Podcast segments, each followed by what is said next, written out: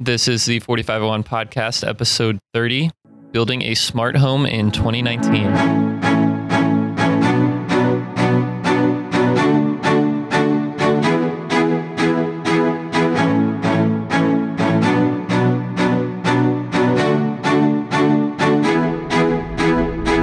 Hey, Tony, how's it going? Pretty good. I just woke up. It's 8:15 in the morning, 7:15 in the morning here. Man, I'm about to go to bed. I am so exhausted today, and you could probably hear it in my voice. Yeah, you sound a little off today. What's up? Your dissertation's due pretty soon? Pretty much, yeah. I have another month to write my dissertation, so just burning the midnight oil as much as I can, but it is taking a toll. Yeah. So if I don't sound as energetic as usual or making fun of Tony for living in the Amish country, you know why. Well, best of luck on that, and it'll be over before you know it. Yeah, I hope so. In any case, I have a question for you because I was thinking about this coming home from work. Do you ever see like people use as like Bluetooth headsets anymore? No. Why do you ask? You know, those are big, like, I don't know, 10 years ago? Yeah. Like before the iPhone, back when we were in high school. Because I saw some girl on the metro using a Bluetooth headphone like adapter thing that like an earpiece. No, I think those have been replaced by the earpods or AirPods. Is that what they're called from the iPhone? Well, yeah, absolutely. And people don't even use like wireless Bluetooth anymore. They use like, I don't know, headphones most of the time. Yeah. Yeah. You're right. I just gave away my Bluetooth headset to my dad and he loved it. Yeah, but he's pretty old school. I was just thinking about that because I was just thinking like how often I do not see that. Yeah, definitely a thing of the past. Well, in any case, we're moving on to the future. So today we're going to be talking about building a smart home in 2019. And unfortunately, we should have done this before Amazon Prime Day here in the United States. But there are still some good deals. So today is July 23rd, Amazon Prime Day was July 15th and 16th, and they were pretty good deals if you're trying to build a smart home. And I guess we should start off with, what is a smart home? Tony, do you know what a smart home is? I think so. I don't have one at this point in my life, but it's just, I guess, since there isn't like a single, like you can't go out and buy a smart home, you have to kind of build it for yourself. It's just like adding technology to your house to make everyday life easier. The first thing that comes to my mind is smart lights. Yep, absolutely. That's how I started off with, actually. Yeah. It's a gateway drug. I think that's perfectly like a great definition. It's making kind of ordinary household chores slightly automated and a lot I don't want to say accessible, but easier to do. I mean, like not like like flipping a light switch is pretty easy already. Yeah, but it's true. Let's say if you wanted to turn the lights on and you're across the room where you couldn't actually physically get to the switch, you could just ask your Alexa or use your phone to turn on the light switch. Mm-hmm. Yeah, yeah. It's seems really lazy way to do it, but the convenience aspect is like through the roof, which is really cool. I find it fascinating. Yeah, and so I guess what's the best way to break this down? I guess it would be first talking about what you kind of need to make a smart home, or would it be talking about what are the type of products you could buy to make a smart home? What do you think? Yeah, we can. Let's just start with the basics, like what you need. And I think the most obvious thing here is a really solid internet connection, because everything essentially comes back to your router. That's how these little devices and gadgets communicate with each other through the local network. Absolutely. Absolutely. You're very correct. So I think some products today, like that recently come out within like the last couple months, are actually starting to move away from Wi-Fi. They're moving more towards like Bluetooth connectivity. But I'll say that if you want maximal function from your smart home products, they need to be connected to Wi-Fi. That's absolutely correct. Mm-hmm. And that's one thing I don't think that people appreciate enough of. Because if your Wi-Fi goes down, then your house is not smart. It's a dumb house. You're trapped in the dark. That's so true. Yeah. Anyway, there's got to be a fail-safe, right? I guess the fail-safe is get up off the couch and flip the switch. So the two things that I think most people buy when they're starting to build their smart houses are lights, kind of like those Philips Hue bulbs or LIFX bulbs, or some like Sylvania has some bulbs, GE has some bulbs, like just like light products. So they could be like just normal light bulbs, light strips, LED lamps or something like that. And then another thing is the thermostats. I think honestly the thermostats are probably the first ones to come out.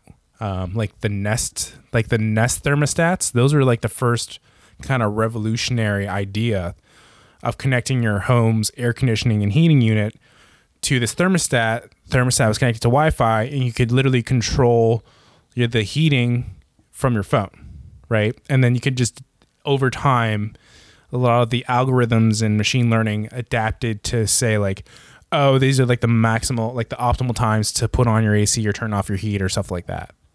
Yeah. And the cool thing about that, like, I think it goes beyond that too, right? Just like scheduling it and like kind of like having an AI behind it was, yeah.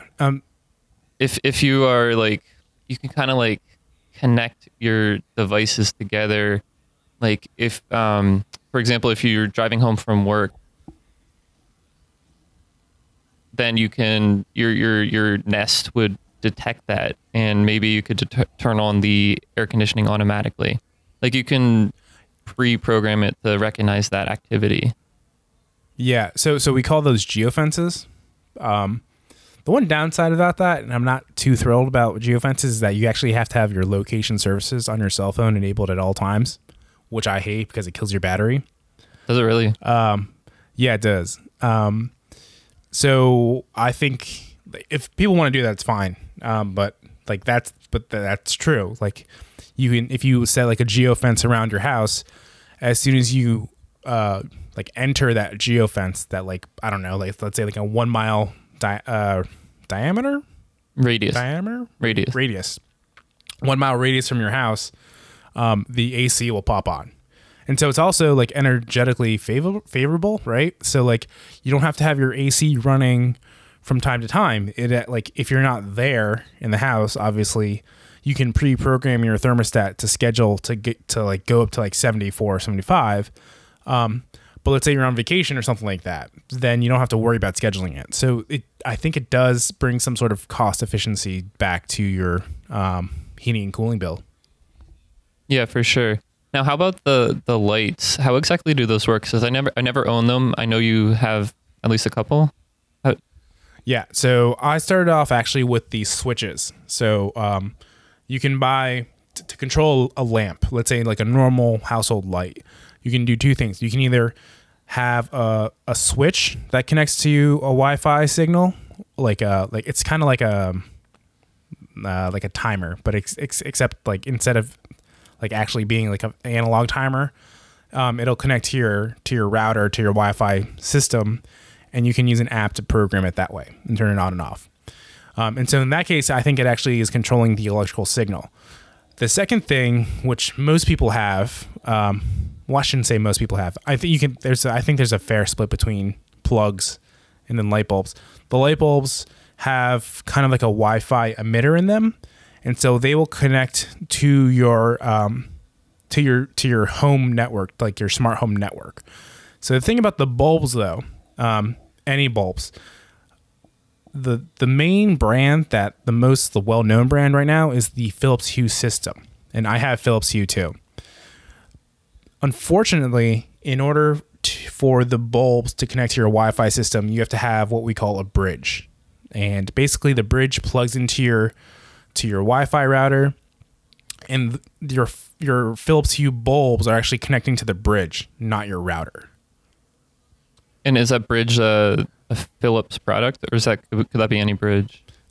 Nope. So, well, yes and no. So yeah, so you can buy the Philips Hue bridge. I have it. It's only like $50. It's not that expensive. However, you can also buy like Alexa Echoes, like the Echo, I think the normal Echo, or the Echo Show, those actually have smart home hubs built into them. So in that case, you wouldn't need a Philips Hue bridge, but I don't think you have the full functionality if you don't have a Philips Hue bridge. I think you lack some features. Oh, okay. Okay. Yeah. That makes sense. But the main thing is, but the main thing for those light bulbs is that you do need a bridge installed in your house somewhere. And fortunately, if you do have a large home, if you buy a couple of those light bulbs, I've actually read that they are able to be used as kind of like a node. So let's say your bridge is in one room and then you're trying to connect a bulb that's, I don't know, 10 rooms away and the signal doesn't reach. If you put a light bulb on kind of the maximal distance from the bridge and it's still able to connect, let's say like 5 rooms away, you can actually jump that signal. The light bulb actually will act as an emitter too. Whoa, wow, that's really cool. So I didn't realize that. That's perfect. That kind of like blankets your whole house with the Wi-Fi signal. So it's actually based off something called a Zigbee system. I'm really not the expert in Zigbee. Have you heard about that? No. What's that? No. So I think Zigbee is kind of the technology. It's called this Zigbee. I don't know if it's the code or just like the system or the firmware that this smart home products are based off of. But Philips Hue are based off this Zigbee thing. And so I think that's just like the software that it's based off of. But honestly, if you have any Zigbee-enabled product, you're able to connect to a Philips Hue bridge, but there are some like hurdles to jump over. So honestly, buying an aftermarket product and connecting it to a Philips Hue bridge is actually really complicated. So if once you actually buy into the Philips Hue system, it's very vast. There's a lot of different products for you to use to kind of light your home or do some other stuff. But you're kind of locked into that system once you buy into it. And I will say it does come at a premium. It is kind of expensive. So how much does one of these, just say a bulb, cost, for example? Yeah, so there are various types of bulbs too. So if we're talking about like the normal white light bulbs, those cost like $15. Okay. If we're talking about the LED bulbs, these light bulbs that change colors, now we're getting to $25 per bulb. And so you got to think about, I don't know what the actual lifetime of the bulb actually is, but if they're LEDs, I can only imagine that they're going to go on for a very long time. I would think so too. And you're not burning like, you know, they're efficient, right? You're not going to buy multiples every like few years, like a standard, what are they, incandescent light bulb? Is that right? I don't know. I just know they're like soft, but they're able to change to different fades. Like they can be like soft white, white, bright white. Yeah. Like they change. They're able to change kind of whatever those temperatures of light bulbs. Gotcha. Now, from a practical, but then the hub itself costs $50, and then if you get into like the light strips, like the light strips cost $60 to $70. If you get like they call them like bloom lights. Those bloom lights are like $60 to $70. You can get into some really fancy lighting that like you don't really need unless you're trying to really make your room like super like accented with lighting. Like you could have a white room with like a purple wall or something. Most people don't want to do that. Like most people want to buy just like the normal bulbs. Yeah. So I think like a basic package, including the hub and like 4 bulbs, costs like $100 and something. Like $105, $110. And maybe if they're on sale, like $80 or $90. And that'll be like enough for a few rooms and the hub. So that's not too bad for like a starter kit. Yeah. Yeah. And but I mean, like I said, I started off with the plugs, right? Because the plugs, you don't necessarily need a hub. You just need the plugs to connect to your Wi-Fi system. And so if you don't want to invest in a bridge, then go with the smart plugs. Oh, sweet. Yeah. And save a few bucks. What does it look like, these bulbs? Do you have to keep like the lamp on at all times, and then the switch moves to the bulb itself, and then that's how you toggle it on? Okay. Well, it's the same thing like flipping a light switch, right? Yeah. So if you had a plug flip, like plugged into an outlet that was connected to a switch for the bedroom light. You keep the light on all the time. You just mess with the switch. Yeah. So it's the same thing like that. Cool. So we got these smart light bulbs. We have the smart thermostat, like the Google Nest. I think the thing that people always like joke about with smart homes is like a internet connected toaster, but I'm sure it exists, but I don't think there's any practicality to that. But I know they do actually have like refrigerators and ovens that are internet connected that you can control from your smartphone. Yeah. So as far as like kitchen applications go, there are a couple. So there's actually a smart microwave. I don't know why you need a smart microwave, but it's there. I personally have a, what you call, so you know what a sous vide is? Sous vide, no. What is that? So I bought this last Prime Day, but it's a smart device too. But basically it will connect here to the internet. And so sous vide is basically, it's a water circulator. So it'll heat. It's a way of cooking food. And so instead of actually like, let's say you take a piece of steak, right? Instead of grilling it or baking it or whatever, you can actually seal it in like a Ziploc bag. And then you can actually put that steak in the bag into some water. And the water gets up to temp to like 165. And you can actually cook a steak that way. And so the sous vide is basically this water circulator that heats up the water and circulates it at the same time to get the water up to 165 or whatever you need. Yeah, yeah. Wow, so you're essentially like boiling it, but not direct. Like you're not, the steak never touches the water. And it stays at a perfect temperature. It's not boiling water, right? So you do get to 165. Yeah. So it's not boiling though, because boiling's definitely not.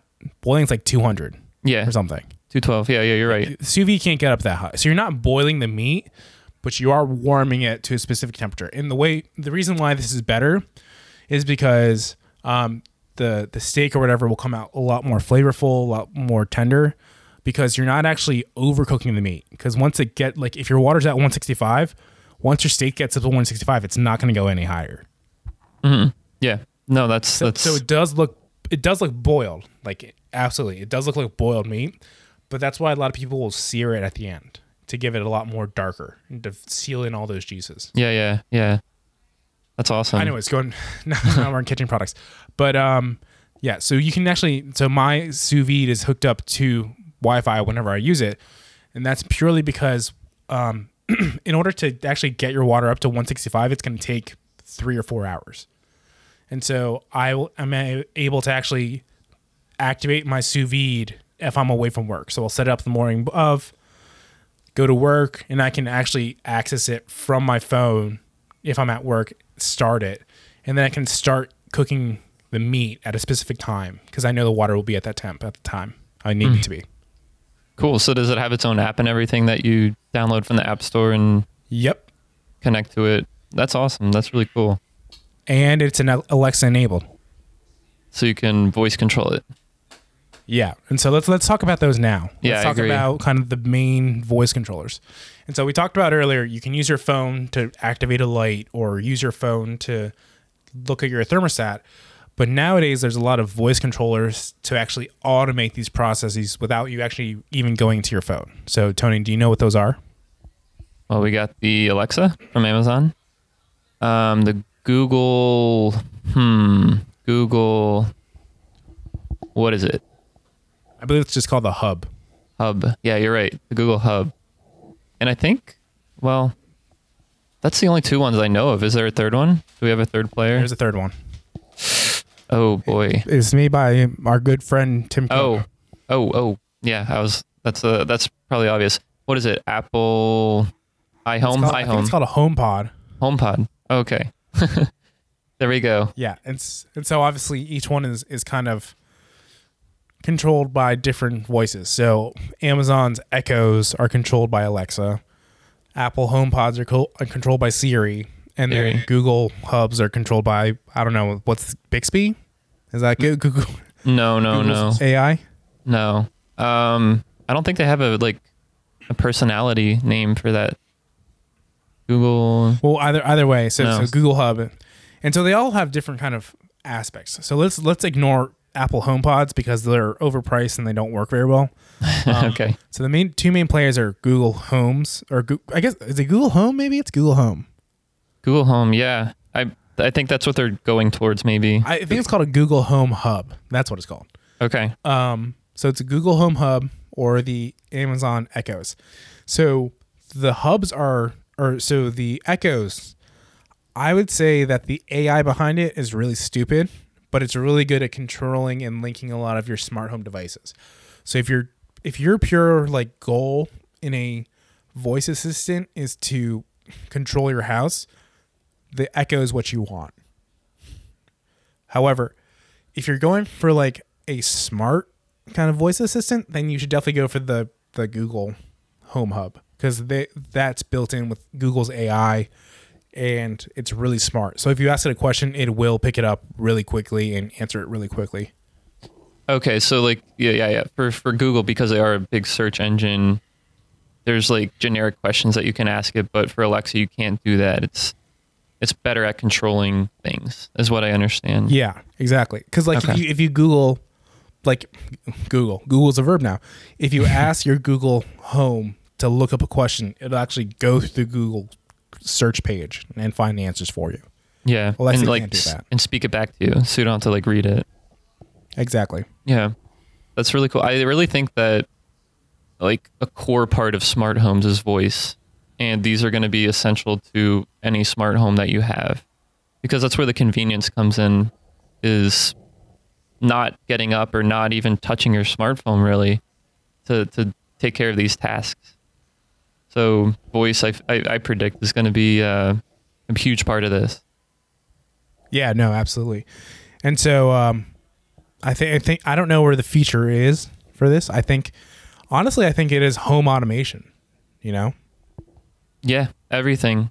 Like I'm sure like we can't even fathom some of the stuff like 20 years from now that will be in a smart home. But like, well, we didn't even talk, like there is like to lock your front door. Do you have one of those? No, you don't. I would never have a smart lock. I was so close to buying one of those a few years ago on like Kickstarter, because it seems so cool.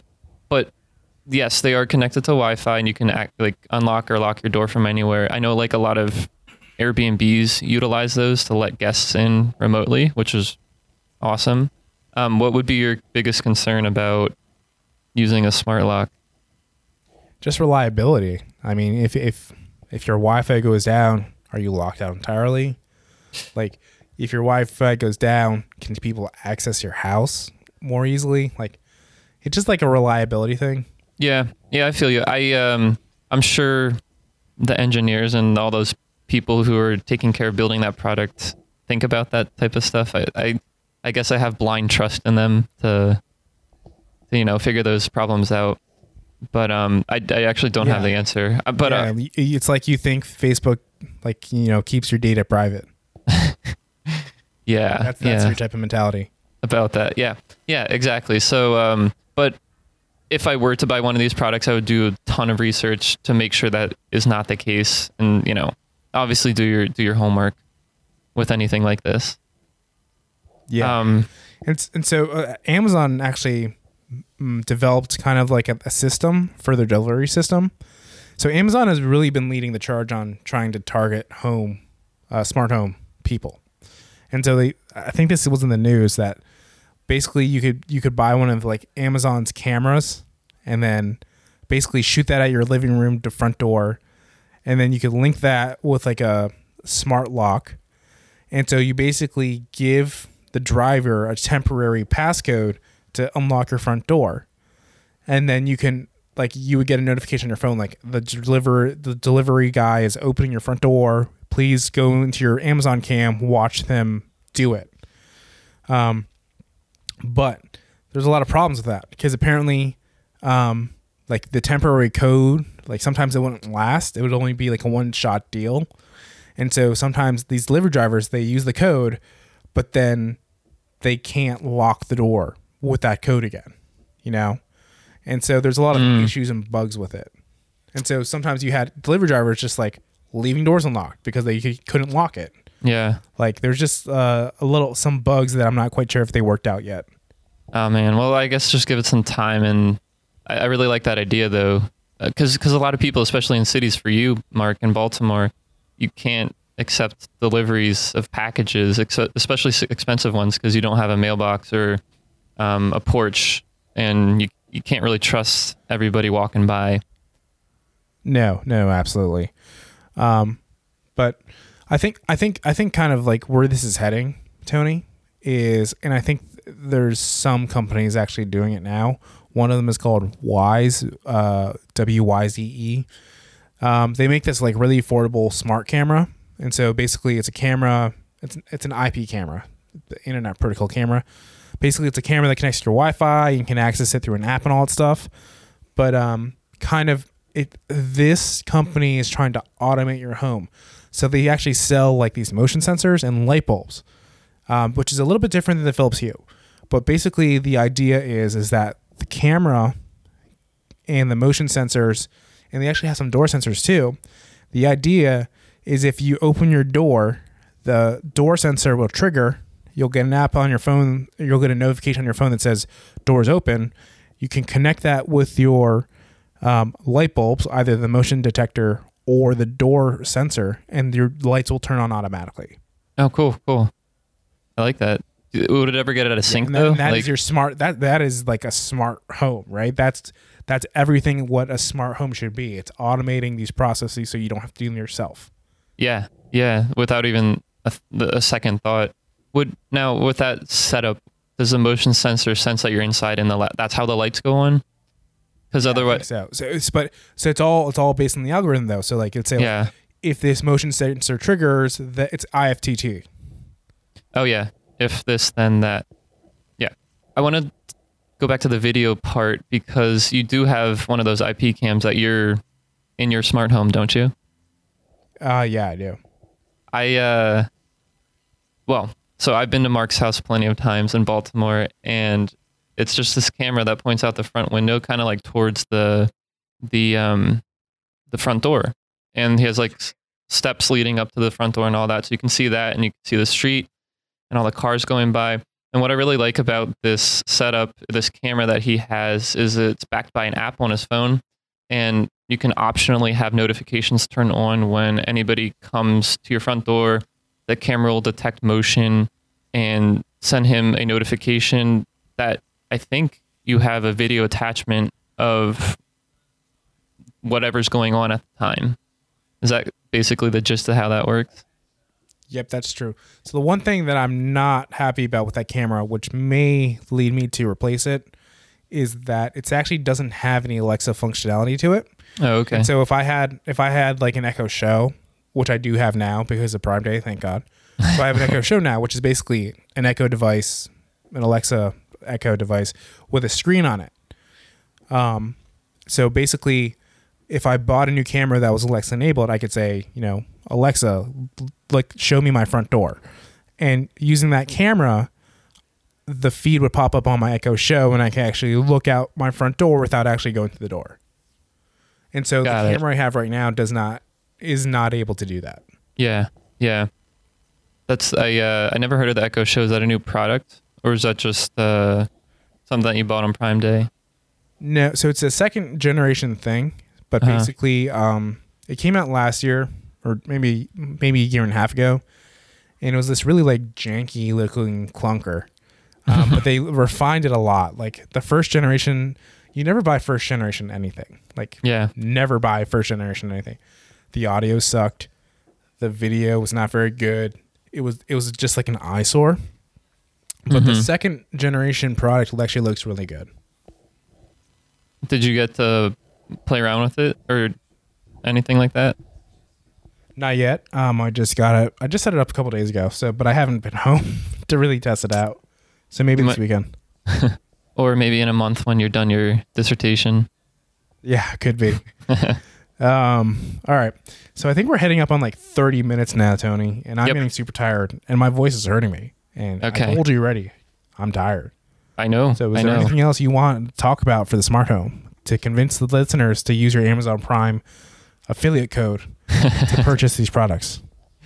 I think we hit all the major ones. We did the kitchen, we did like general living spaces, we did the front door, whether that's video or locks. I think that's all you and I personally have experience with. Oh, and the thermostat. I don't know if there's anything else that we missed. Let us know in the comments on our website. The show notes for this episode will be available at the4501podcast.com/30. And yeah, I think we should let Mark get to bed. Yeah, or you can leave comments. Or, you know, our email is very dormant right now. So you can either email us at the 4501podcast@gmail.com, or you can tweet us at the 4501 podcast. Yeah, do that, because nobody does. And we would love to hear from you. And if you have episode ideas, you know, send us it over. Right on. Okay. Oh, thanks. Oh, so remember the last... So my friend Ian, our friend Ian, brought this to our attention. Do you remember last podcast, or I don't remember which one was, but when I asked you "Good Morning Vietnam"? Yeah. So do you know what the movie is? Do I know? No, I didn't. Do you know what the movie's called? No. It's called "Good Morning Vietnam." Oh, that's the name of the movie. What do you know? Yeah. Oh. So. Sorry, all you people yelling at us over the airwaves. Yeah, jeez. Give us a break. Yeah, and thank you, Ian. Okay, I'll check it out this time, I promise. Are you still in Vietnam, or where are you now? Oh, I'm in Lao now. You're in Lao. Are there a lot of smart home technologies in Lao? I highly doubt it, because it was a struggle to even record this podcast on the Wi-Fi here. I had to go on my friend's 4G internet connection. Which that's promising, right. Actually. Yeah, it's promising. At least they have 4G. Yeah. All right. Well, in any case, obviously that's kind of why this episode's a little bit later than usual. Good call. Time zone differences and connectivity issues are obviously preventing us from putting the podcast out every Tuesday. So hopefully, the next couple of weeks aren't too terrible. Yeah. Fingers crossed. All right, Tony, take us out. Don't screw it up. Thank you, ladies and gentlemen, for listening to the 4501 podcast. We will see you next week. Thank you, ladies and gentlemen. Thank you very much. Goodbye.